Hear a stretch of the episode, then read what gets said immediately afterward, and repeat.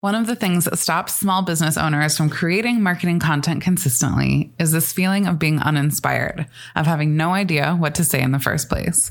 If you can relate to this, you are in good company. So many of us struggle with knowing what our marketing content should actually be about. But I am here to help. I have come up with 100 prompts that you can use to guide your marketing, from your social media posts to your emails to your longer form content. I guarantee that these prompts will get you inspired and that you'll have more ideas than you even know what to do with. You can download this list of 100 marketing prompts for free at makinggoodpodcast.com slash 100 prompts. That's makinggoodpodcast.com slash 100 P-R-O-M-P-T-S.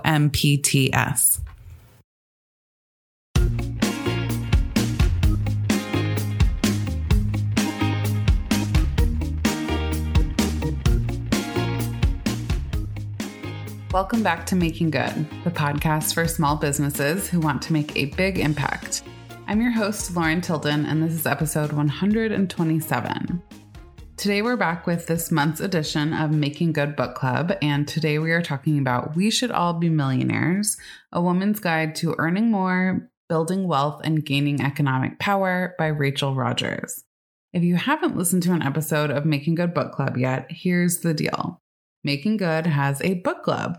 Once per month, my brilliant book club co host Charelle and I discuss a book we think can help move the needle in your small business, and we share our takeaways specifically for small businesses. Today on Making Good Book Club, we're talking about We Should All Be Millionaires by Rachel Rodgers. Rachel Rodgers is an attorney turned business coach, and in this book, she not only shares about her story coming from not a lot of money growing up and her experience as a woman and as a person of color building wealth in today's society. No matter who you are, but particularly if you identify as a woman, a person of color, a queer person, or from another underrepresented group, you will learn something from this book. The beginning of the book is really all about why Rachel Rodgers believes that we should all aim to be millionaires. There's a lot of good stuff, but essentially, it's because whether we like it or not, money is power. One of the best ways of enacting change we want to see in the world is by having and using our money for good. In this book club episode, we talk about why Rachel Rodgers believes we should all be millionaires, the power of building wealth for creating change, how to build a mindset for creating wealth, the role of community and rising up, how to create your vision, how to build a million dollar mindset, the role of building a team, both at home and for work, and so much more. Then, at the very end of the episode, we announce our selected book for next month, so make sure to stay tuned for that. Just a quick reminder that if you want the updates on book club, you can sign up to get notified at makinggoodpodcast.com slash book club. Okay, so let's get into this month's book club episode about We Should All Be Millionaires. Charelle, welcome back to Making Good Book Club. Thank you so much for having me back. I am, well, I mean, I say I'm excited every time, but I definitely am really excited to talk about this one today. Yes, me too. So, we're talking about We Should All Be Millionaires, a woman's guide to earning more, building wealth, and gaining economic power by Rachel Rodgers. Um, Yes, so much to talk about with this one. And it is a business book, but it's also kind of like a mindset, personal growth book. It's it kind of covers a bunch of different categories here. So Charelle, if I said, what is this book about? How would you answer that question? I would say it's about inspiring and helping you to technically work out how to start working towards building your first million. Um, for anyone who doesn't know, Rachel Rodgers is like the founder of Hello Seven, which is a company that's all about making a million, hitting seven figures with your business. Um, and this book is definitely like, I think her like offering to the world to really be like, this is why, like, I she truly believes that everyone should be going after making a million, but then also gives you some information about how to do that. Mm-hmm. Yeah. And I think so. There's an introduction and then there's two main parts of the book, right? So there's the introduction, which is kind of like why this is an important thing to talk about. Mm-hmm. And we'll, I would love to dig into that a little bit. And then there's million dollar behavior and million dollar roadmap. Let's start with the introduction, which to me is like kind of defends her reason for writing the book. Like, yeah. why aim to find to get to earn a million dollars or have a million dollar net worth? And why is that about more than just like greed essentially is what i felt like she was defending in the introduction um So, what I love about this book, and it's in the subtitle, is that gaining economic power is that she's really making the point that whether we like it or not, money is power. Mm-hmm. And a lot of the ways that we might want to change the world, we can do best by having money, whether it's like donating to causes we believe in or setting our children and grandchildren up for financial stability or employing people that like a lot of the positive changes that we want to see in the world as like activists and as people um, who want to make change, that money is actually one of the best ways to do that. Whether or not we agree with that, like that that's how it should be, that that's how it is. Um, and so that's kind of to me like the basis of the defense of why she's writing this book. Um, and also, she also makes the point though that like you're allowed to also want money for yourself and to like buy frivolous things, and that's okay too. Um, so yeah, I thought I think the title of the book is a little bit it's a statement, right? Yeah. Like we should all be millionaires. And so I think the introduction is why everyone should agree with that. yeah, no, I definitely see it as her putting out to the world like this is the reason why she has this attitude and this is why like that concept of you know we should all be millionaires has come into fruition. And for me, I think one of the biggest parts is it also talks about how like money gives people like power, autonomy, independence to like make their own decisions. And for me, that's always been something quite important. Um, I think as like particularly like this book is definitely like aimed at women and this idea that if you want to have choice over your life, then having enough financial wealth behind you makes that possible. Um, it really changes when you are dependent on someone. That depends, like it impacts how we make our choices. And so for me, that's one of the reasons why I think I'm really like on. I don't, I don't know if I would say everyone needs to be a millionaire. I think obviously millionaires really dependent on the country you're in. Um, Rachel is based in the USA, mm-hmm. um, but I do believe the reason for going for like considerable wealth, I like. I agree with where she's coming from. Hmm. Yeah. So let's dig into the first half of the book, which is million dollar behavior. What were your, maybe we could just alternate some of our big takeaways from this part of the book. yeah. So this part of the book is, I would say this, you know, um, Lauren spoke about it being more like the personal development, like bit of the book. Um, I definitely really liked, I think the stuff around like million dollar decisions. So this idea of like, how do we make our decisions? Are we making them from a point of like where we are right now and of quite often from a place of like scarcity and lack or whether are we making decisions that are really helping us to move closer to our like million dollar life really coming from in a place of abundance and I, I think i definitely as someone who has done a lot of money mindset work and has mm-hmm. really been working through that i definitely was someone who came from a very much uh, scarcity like mindset like really having just like some quite clear uh, like alternatives that are in the book. Like it's actually table. It's like this is a million dollar decision. This is not. And like really being able to start to see that in black and white, I found really helpful. Hmm. Yeah, and she has like a formula called the we sh- well the WSABM formula to evaluate decisions. Um, to like help you understand if you're making a million dollar decision or what she calls a broke ass decision. Another part that I really liked from this first part of the book is the million dollar lies section, which I felt like just gave a lot of good history about why a lot of women, a lot of people from underrepresented groups, people of color, queer people, like oftentimes we have this um, mindset around being bad with money or we're just we don't feel like we're set up for wealth. And that's like kind of institutional. And, and, a lot of what she shared isn't like specific to us history but um, you know only in the last 100 years have laws been passed that support women's like economic autonomy and there's still a lot of holdovers from history that make it really difficult for women, for people of color, for queer people, fat people, pregnant people to match what a white man is able to earn.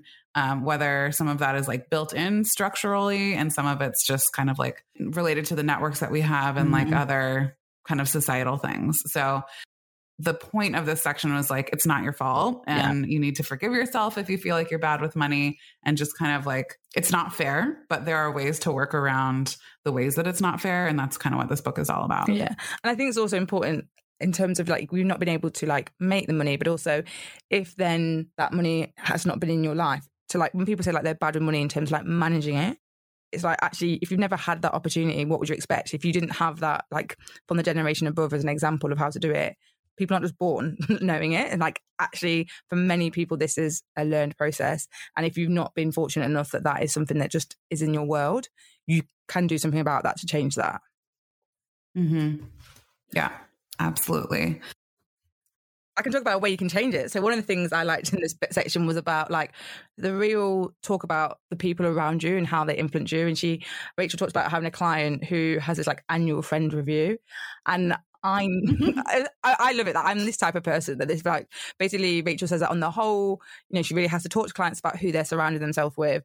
And then this client was like, well, that's not a problem with me because I have an annual friend review, and every year I actually look back and like you know, assess the relationship and make sure that I'm happy with it. Am I getting like the right energy? Are they still the right people for me?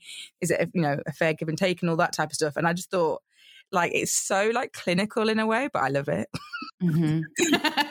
I'm not surprised. That's so funny. I didn't even take notes on that. We always take away such different things. Yeah, that um, just was um, like what it, I think it's because I am a big believer in like you are the average of the five people you spend the most with. Like I think that quote has definitely been something I like swear by, and I think that can when you come from a place that isn't a privilege and so you can look at your circle and think well like i don't have the examples i need around me that can feel quite like stifling i suppose but you can change that and i think that's the thing was actually we now more than ever we all do usually have the ability to change both the people around us and our environment and both those two factors play massively into the success of when you're trying to build money. Yeah so this is in this chapter called Million Dollar Squad. And this was one of my favorite parts of the book too. And one of the things I highlighted was she said, This is not something you want to attempt without a squad, which I really liked.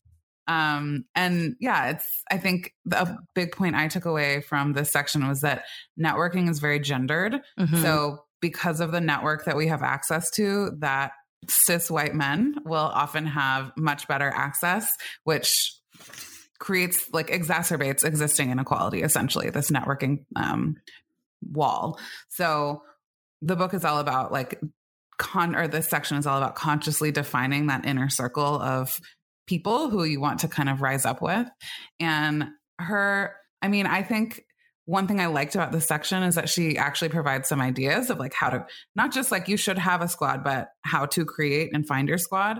And her big tip was to become a joiner, mm-hmm. which I really liked. Like be someone who signs up to join the program or starts a networking group or, you know, introduces themselves. Like you, I'm not sure she said this explicitly, but it's, re- it acknowledges that like there is some putting yourself out of your comfort zone here. Mm-hmm. Um, and that's just going to be part of it.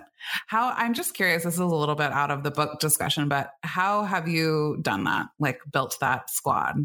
Um, well, actually, I would say one of the other tips she talks about is creating your own community.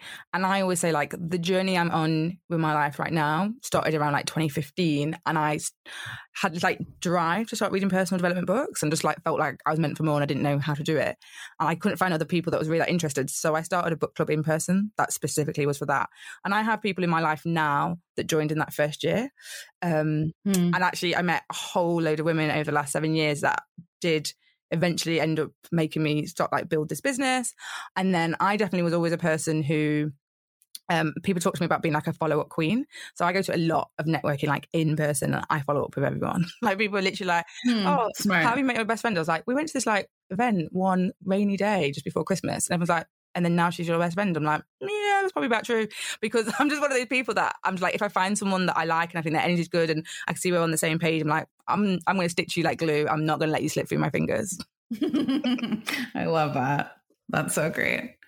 Yeah, that's awesome. But one thing I do, I would like to bring up. Um, obviously, people don't people won't necessarily see me. So I am a black woman, and I think there's a section in this book which particularly spoke to me, which will obviously be different than Lauren, which was around like mm-hmm. not waiting for a white man to be your ally. And I think there can be a lot of the times when we are thinking about uh, like opportunities and we you know we feel so much that it's white cis men that have all the opportunities and have the privilege that you feel by moving into that circle they're going to open up for you and actually she gives some quite you know like true stories from our own life about how that isn't necessarily true. And so it's not Mhm. like don't have that as like, you know, like when we say to women, like don't have Prince Charming on your board is going to come and whisk you away.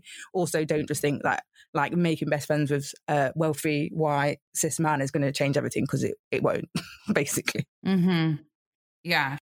Okay. So another part that I really loved from this first part of the book was about the million dollar vision. Mhm. Um, and I think the thing that I liked the most here was this exercise she suggests people go through of dreaming up your dream life, like allow yourself to really visualize what it looks like and then actually go and break it down into costs. So I want this kind of house and I want um you know someone to come help me with my garden once a week and send my kids to this kind of after school activities like get super super specific about what this dream life looks like break it down into a monthly cost and then you actually even if it seems very very far away from your current reality like you have something concrete to start from rather than just having this like very nebulous um you know kind of vision that mm, I don't know, doesn't really create any actual action. It's just like feels very far away. So um, I loved that exercise because she showed that like when she did it, I think she needed to earn three times more per month than she she was at that point. Like that's specific, you know. It's not like fifty times. Um, so And as you can Yeah. imagine, of course, I love that bit. I'm like, get the spreadsheet out, let's calculate it. Great exercise.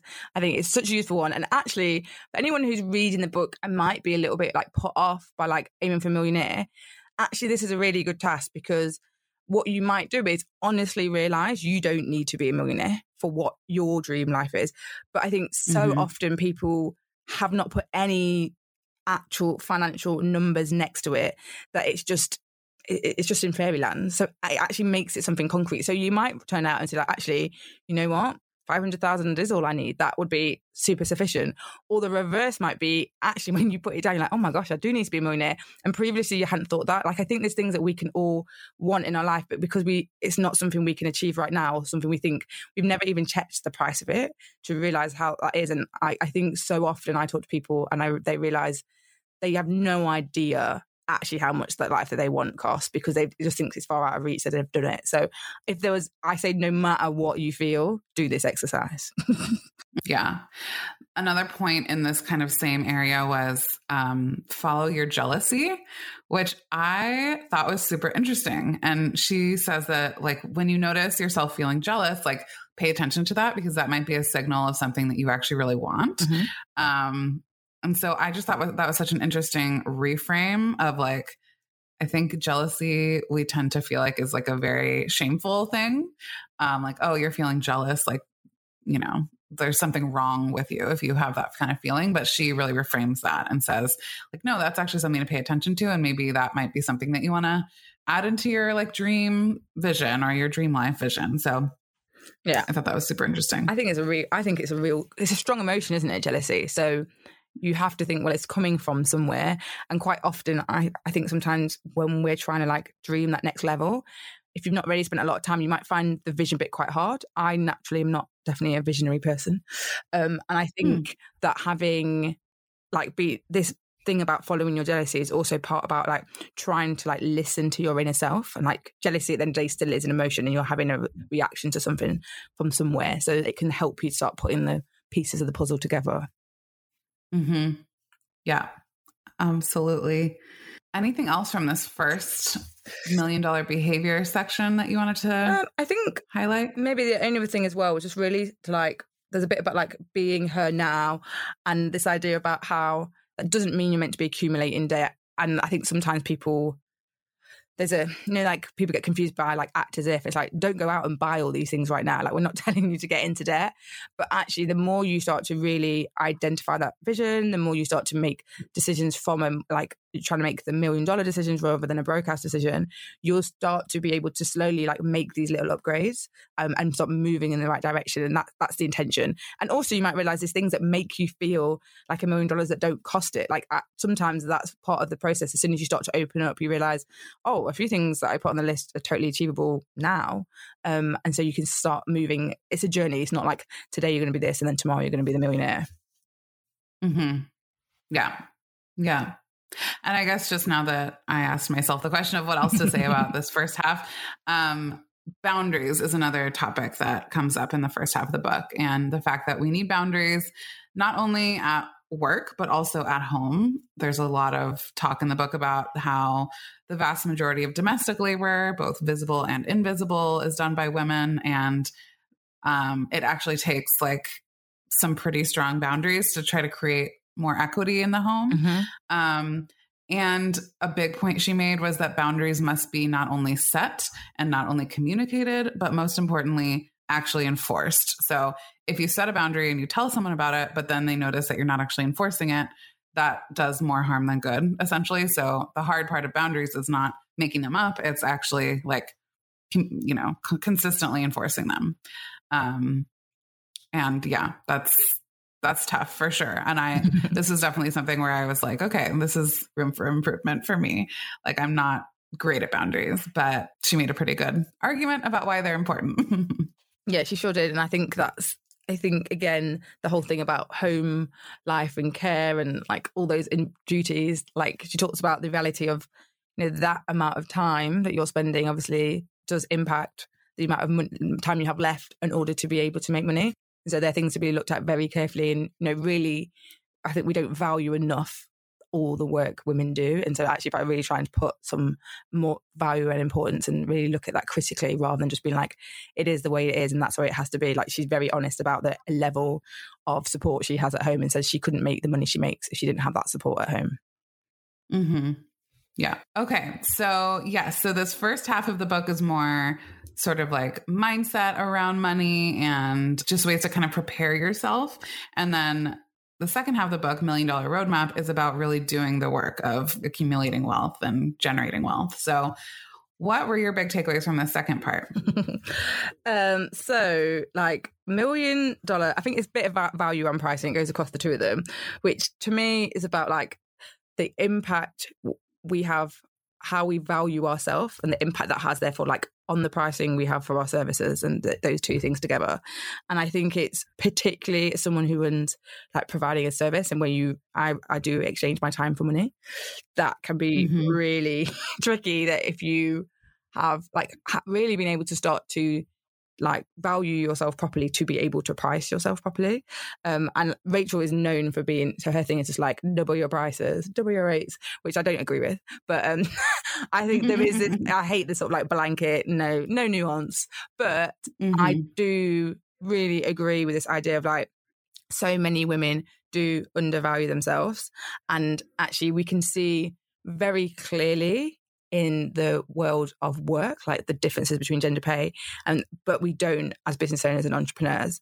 And I think that like it makes it a bigger issue because we don't actually even have any data half the time to really support us to be able to be like like actually this is a fair amount to charge and to like own that so i think all of the like the bits around just like trying to build your confidence to price yourself properly is really important lessons yeah and on this topic she goes into imposter syndrome quite a bit which is when you feel like whatever you've accomplished or achieved, like that you didn't deserve somehow, or that you're a fraud and people are going to find out. Um, and she makes the point, and I think this is backed up statistically, that imposter syndrome tends to affect women and especially women of color much more strongly than men, for example, white men in particular. Um, and so she kind of she just says like you probably because of imposter syndrome you probably aren't charging enough um and so yeah, like the data shows that when women earn more, the world gets better. And so trying to kind of have this in your head as you find the bravery to charge more, I guess, knowing that like if you earn more, things will get better, not just for you. I think having that top of mind is like a helpful mindset hack in, in some ways because it is something that women really struggle with is increasing their rates.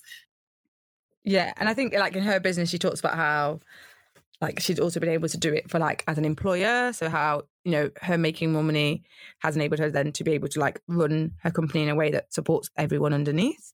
Um but she also does give examples of also if you're someone that goes to work how you again how you can actually like um be like negotiate your salary to try and make sure you're getting the most. So it's, it doesn't matter. I think in terms of just the message and the whole is just like most women are undercharging most people women are undervaluing themselves therefore double your price. double your price. Double your price. um, another big takeaway I had from this section was about having a team. Mm-hmm. And this chapter did not go the way I really expected it to. I thought this was going to be about like a professional team, but I think a lot of this chapter was about normalizing delegating and outsourcing in your household and not just your business. Um, she said, You can't do it alone, but I bet you'll try, which I got a little giggle out of, um, which I totally related to. And she suggests that we spend the money that we're earning on buying back our time. And mm-hmm. so her kind of first place to start with this is a personal assistant. Most people resist this idea of getting a personal assistant and feel like, you know, only the ultra wealthy do things like that. But um, yeah, essentially when you when you outsource or delegate the things that are like very far away from the high value add things like errands and grocery shopping and standing in line at the post office, things like that, like you get time back that you can actually use to either do things that are important to you, like be with your family or, you know, generate income. So um, she made a very strong, long argument for hiring a personal assistant, which was very effective. I was like, okay, okay, I got to talk to Kate. now I have some plans. Um, but I was I was very persuaded by that. This is one of my like big, big, big takeaways from the book is like, yeah, like outsourcing home stuff, not just work stuff. Yeah. I mean, she does give 25 very specific examples of what you can outsource to a personal assistant. So it, I think, again, that can help if someone's questioning, like, well, what would they do?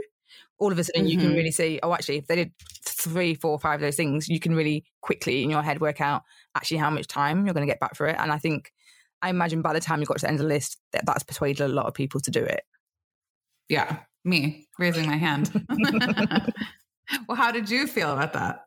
My thing is, I I think I'm definitely like the type of person that does uh re- like is the resistor for sure. And I think in terms of like having someone like doing all of that type of stuff, I just feel a bit like oh icky about it. But I think it also does very much depend on your life. Like I am not the person like realistically, how much of this book is also really for someone that is a mum and has got children. Um, yeah and therefore your time is like looked at slightly different in terms of the level of responsibilities within within a home. Um, as someone who's child free and partner free, my level of responsibilities is quite different to who this mm-hmm. book is designed for. Primarily, actually, right. designed for.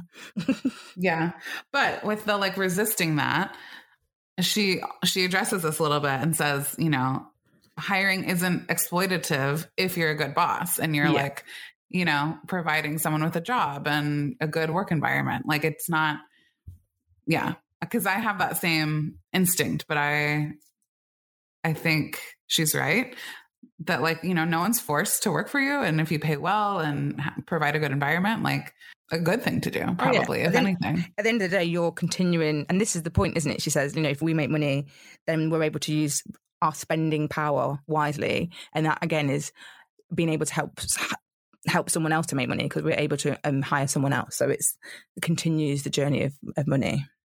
Totally. Um, yeah. And in this section, she talks like about the ultra wealthy, like celebrity wealthy level people and like the household management managers they have with like chefs and multiple nannies and drivers. And I was like, wow. Yeah, that was really actually really interesting just for me just to see the way that like people who go to the extreme of this, like delegating their household, what that actually looks like. And it's, yeah, I didn't actually know that that really still existed to that extent.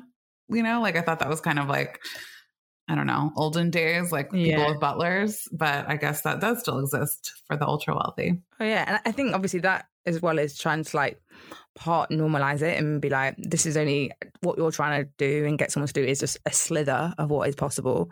But also the reason why those that ultra wealthy are able to do as much as you do. Like I think it's quite easy for people to look at you know really successful wealthy business owners and think like how do they do it all and she's like they don't do it all that's the whole point mm-hmm. like they show up in their yeah.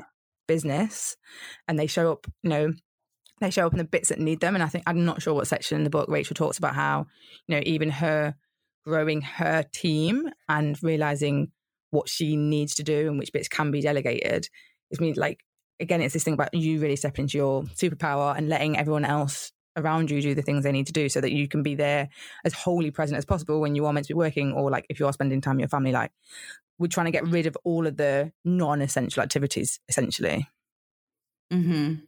yeah yeah the non-essential and like i feel like also the things that actively fill us with dread or negative feelings yeah. or there's like a lot of them like emotional weight to some of the things that we like that just are silly you know it's like I've been dreading doing this thing for six months and I'm behind and whatever.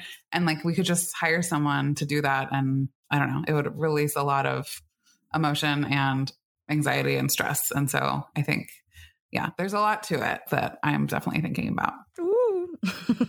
I look forward to hearing your delegation stories of how it yes, progresses. I look forward to delegating. okay, so another part of this section of the book was I think something we haven't really talked about yet, which is the fact that the most efficient way to accumulate wealth quickly is to be self employed. Yes. And for people who either, so, you know, most people listening are small business owners or aspiring small business owners, but they may have a hard time seeing how they get from where they currently are to, you know, having a million dollar business, for example. And so what she asks us asks us to think about is what could I offer the world that would be extremely valuable? Um, and she offers a few different ways of kind of answering this question. So you can look at your career and like where have the highs been? Where have you really been able to accomplish big things? Um, you can look for your zone of genius, which is a concept that comes from a book called The Big Leap, which we'll talk about more later today. Um, but there's a concept called the zone of genius, which is really like where you excel and thrive and like have kind of like a innate innate ability and passion for something. Um, what do people come to you for? And then you can also look at some of the different strengths assessments to see like what are your natural skills, um, like there's a strength finder or Clifton strength finder, Kolbe and Disc were the three she mentioned. I actually haven't done any of them. Oh, um, whereas I'm the total opposite. Yeah. I've done Cliff Strengths, formerly Strength Finder. I've done my Disc, but I haven't done Kolbe. That's the only one I haven't done. Okay. What are your Strengths Finder? uh, testing me there. I'm trying to think what they were. Yeah. Because my disc is I'm blue and yellow, which totally makes sense. The blue means the detail, hence why I uh, like all the detail stuff, and the yellow bit's what makes me show up and be fabulous. Um, my strengths, I can't remember though. Yeah, that's quite bad. But um, are the blue and yellow? Is that why your brand colors are blue and yellow? No, that is actually just pure magical genius, cool, um, like coincidence. That's amazing. Um, yeah, I haven't done any of them. So I'm interested now. But yeah, I thought that point was interesting because she talked about how when she did her Clifton strengths strengths assessment, none of her main strengths are in execution.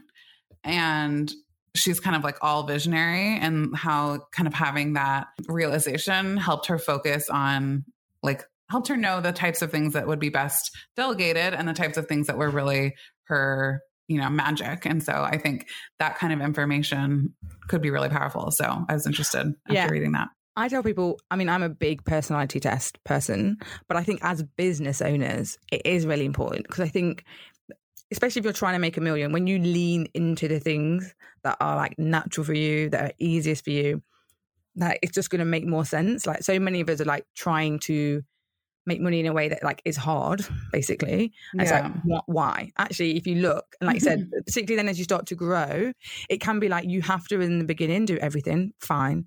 But it's like, actually, what would then make the most sense? Where can you put your energy and it just be the easiest it can be so you can really excel? And then how do you get like complementary people?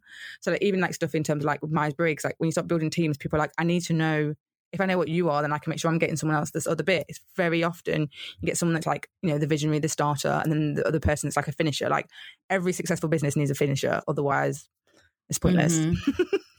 and I think when we start our own businesses, we end up in this position of doing like all of the different tasks in the beginning. So I think I feel like something like this would be really helpful in I don't know, just creating some direction for when the time comes to outsource and split the load a little bit with someone. Like, what are the things that you keep and what are the things that you don't keep on your plate? So, yeah.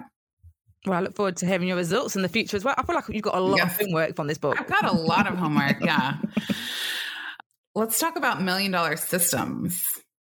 For me, this bit was quite like practical in terms of like Mhm. just real stuff, just like actually track your credit score and what was the one? Like track your net worth. Like I think I've been tracking my net worth maybe like two years. Um, Mhm. but it's like if loads of people have never done that. It's like you have if you're trying to build wealth and you're not tracking it, it doesn't make any sense. But that's not a natural thing.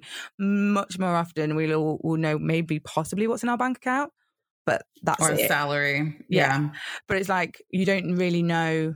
You're not looked at all the moving pieces, and I think that's the thing. Like actually, when we look at people that are wealthy, that is something they do. So like, yeah, tracking your net worth. Talks about tracking your credit score, and then talks about like incorporating your business and opening a business bank account, and um, those like types of things of like regular rhythms as well. So like you talk about like checking your finances, getting a bookkeeper, like just getting like acting like you are what a wealthy person would do already, because then you will see that all grow and it all becomes natural. I think actually sometimes part of the resistance in trying to build more money is it feels so overwhelming and it feels like a different world. But actually, if you're doing all these things, then it's just a slow progression and you're just making more rather than thinking like I'm not going to know how to deal with it. And if you start now as well, that's what helps when people talk about like learning to manage the money because it's not you've gone from nothing and then you've got loads of money you're trying to manage like you're managing it as your money grows so your skills can grow Mhm. alongside that like growth of money income journey Yeah. Yeah. And she makes a point pretty strongly that this is not something to outsource. of Yeah. all things, like, you know, there's a lot that you can outsource, but whether you like it or not, like this probably needs to be something that you keep on your own plate. But she's really all about making it a positive thing. So she has this thing called, or this concept called Money Church, Mhm. which is part of her program, but it's also something you can do on your own, um, where you spend 90 minutes of time each week, like really focused on money and the money you're making and kind of reviewing how the last week went. Um, she said she encourages people to use this time to make a list of 25 things you could do to make more money, which I thought was really interesting. But just kind of like, yeah, spending 90 minutes of dedicated time just thinking about money every week is something that I would guess the vast majority of people don't do anything close to. So that was really interesting to me and just kind of something to think about. And yeah, another thing to add to my list of homework is I don't do like I would say, yeah, I don't try to I don't get very close and personal with my um like ongoing finances. I'm pretty aware like overall net worth and stuff like that, but like I see some opportunity here as well. Yeah, I mean, I'm someone I like. I have a lot of clients that are financial coaches. Like personal finances is, you know, after marketing business is probably my next biggest thing. So I have had a Mhm. ritual of like, I do track my spending, and I will sit down once a month and properly look at what's happened, what's moved, and I like check my net worth on a monthly basis and stuff like that. And I'm like, num- I just for me, I just think the more you can get used to your numbers and not be like scared about them and like just be open um that is the key to starting to grow them. Because if you just ignore them, actually, sometimes people are moving in the right direction, but they're just oblivious. So, Mhm. like, awareness is everything. Yeah. Yeah. What gets measured gets managed. Yeah. Yeah. And then just there was a little note in this part of the book about debt and like not shaming yourself for your debt. Um, understanding that if you have debt, like obviously the point is to get rid of it, but there's probably good reasons that you ended up there and just to kind of like try to be neutral about it and move forward and um, do what you can to expand your income as a, a way of getting out of debt rather than like pinching every penny and skipping the lattes necessarily. Like she's really all about focusing a lot more on expanding your income than shrinking your spending. Yeah, it's absolutely about increasing your income, which goes nicely onto finally a million dollars now, where she talks about a challenge that she runs like in her community, which is around like making ten thousand dollars in ten days. And this idea of just like Mhm. having what's big, hairy, audacious goals that are just so large that you've just got to get in gear, take Mhm. action, write down all those ideas, put your whole like soul into it, basically, to try and make it work. And this is probably something that I should add onto my homework list of like actually giving the challenge a go. Yeah. Awesome. Yeah. And she says, like, if for some reason that seems so out of reality, like $10,000 in 10 days, like that's just feels absurd to you, you can reduce it a little bit, but it should mm-hmm. feel very difficult to do. Yeah. Um, so, and giving yourself this challenge of like 10 days makes you really get creative about like, okay, like some of the examples of ways to do this she gives are like, do a yard sale, like call people who owe you money, you know, like it's not, it doesn't have to be glamorous, but no. when you look for it, there's often money places you may not have expected. Um, and another point in this million dollars now section I really liked is she gets really clear on the things you don't need and things you do need. And for example, you don't need a huge mailing list or following on social media. You don't necessarily need a website, business cards, a cool tagline, amazing aesthetics to have it all figured out. Um, what you actually need is a clear offer, some way to tell people about your offer, a price, and a way to take payment. So she's really breaking down like the excuses here and oh, yeah. um I don't know, encouraging us to cut out the clutter and the, the extra stuff.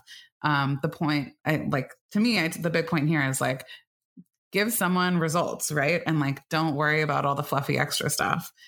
Have a clear thing to sell, be able to sell it.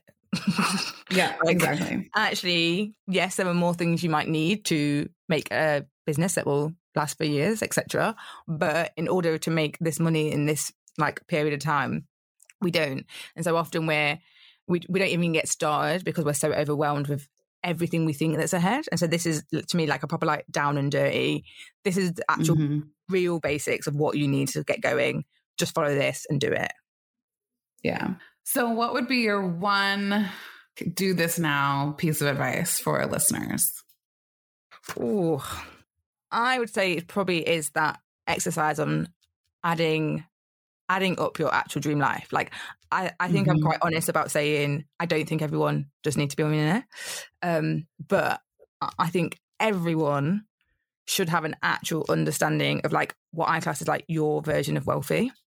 Mm-hmm because I think actually it is different for different people just because of the lifestyle you truly like aspire for. And I wouldn't want to tell people to run after money just for the point of money's sake. You know, it's as much about what the money allows you to do and it's the life it gives you.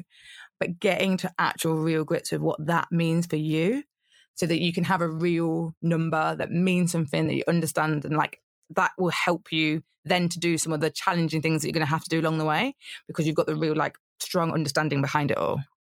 Yeah, that's a good one. Mine, I think, would be I think it would be to think about delegating. Um, mm-hmm. It's certainly the big takeaway I have for myself, but yeah, particularly household stuff, but maybe it's work stuff. Like just really thinking through is there a way that you could delegate some of this, even if it's five hours a week, to open up more time for you to do things that you either care about or that could make generate more income?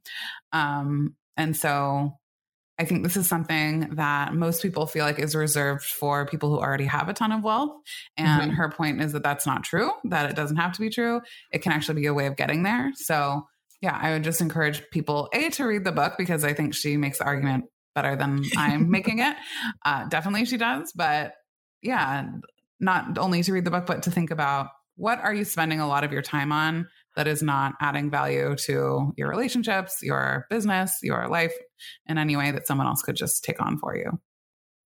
All done. On to the next book. Ooh. Yes. um, so next, we alluded to this a little bit. Our next book is The Big Leap by Gay Hendricks, which I have not finished yet. So I'm going to have Charelle tell you why we picked this book. I I just know it. I, you know, actually, at the top of my head now, I'm thinking, why have we chosen it? I know it is probably one of those books that when I first got into business, it got recommended. It actually got recommended in a money mindset community that I'm in. So that's why it makes sense that also Rachel Rodgers talks about it. And really preparing for trying to give yourself the best, basically, and like taking that leap. I think like the title is pretty self explanatory. It can be scary to go after making a business. Um, and this book's going to help you to take that leap. Mm-hmm. Yeah. Yeah. Well, thank you, Charelle. This was a fun one. I'm glad we dug into this. I think it definitely gave me a lot to think about. It sounds like we gave you something to think yeah. about. Hopefully, listeners have a lot to think about. And if you haven't read it, yeah, I would absolutely recommend this one. I think whether or not, whatever stage you're at in your business, um, wh- however you instinctively react to the idea we should all be millionaires, this book is worth a read. It makes a lot of great points about the power of having money and the way that we can use that to make the world better. Um, so, highly encourage you give this one a read. Um, Charelle, thank you so much for another episode of Making Good Book Club. No, you're I welcome. cannot wait to talk to you in the next one. This has been one of my favorite episodes of Making Good Book Club so far, and I know it gave me a ton to think about. Charelle and I both want to hear from you. What did you think of the book and our takeaways? Connect with us on Instagram. Charelle is at Charelle Griffith, and I'm at Lauren Tilden. Notes from this episode can be found on the show notes page at makinggoodpodcast.com slash 127. As we mentioned in the episode, we've also now announced the book we are covering for next month's episode. Next month's book is The Big Leap Conquer Your Fears and Take Life to the Next Level by Gay Hendricks. This book is all about how we can face our fears, overcome what's called the upper limit problem, and achieve our true potential by living in our zone of genius. If you enjoyed this episode, I would be so grateful to have your support. Here are three ways you can give back to making good. One, I would be honored if you would leave a rating and review in your favorite podcast player. Two, if you have a friend you think would enjoy the podcast, send them the link. And three, I would love for you to take a screenshot of your podcast player while you're listening to the episode and tag me on social media at Lauren Tilden. I would love to cheer you on. Thank you for being here and for focusing on making a difference with your small business. Talk to you next time.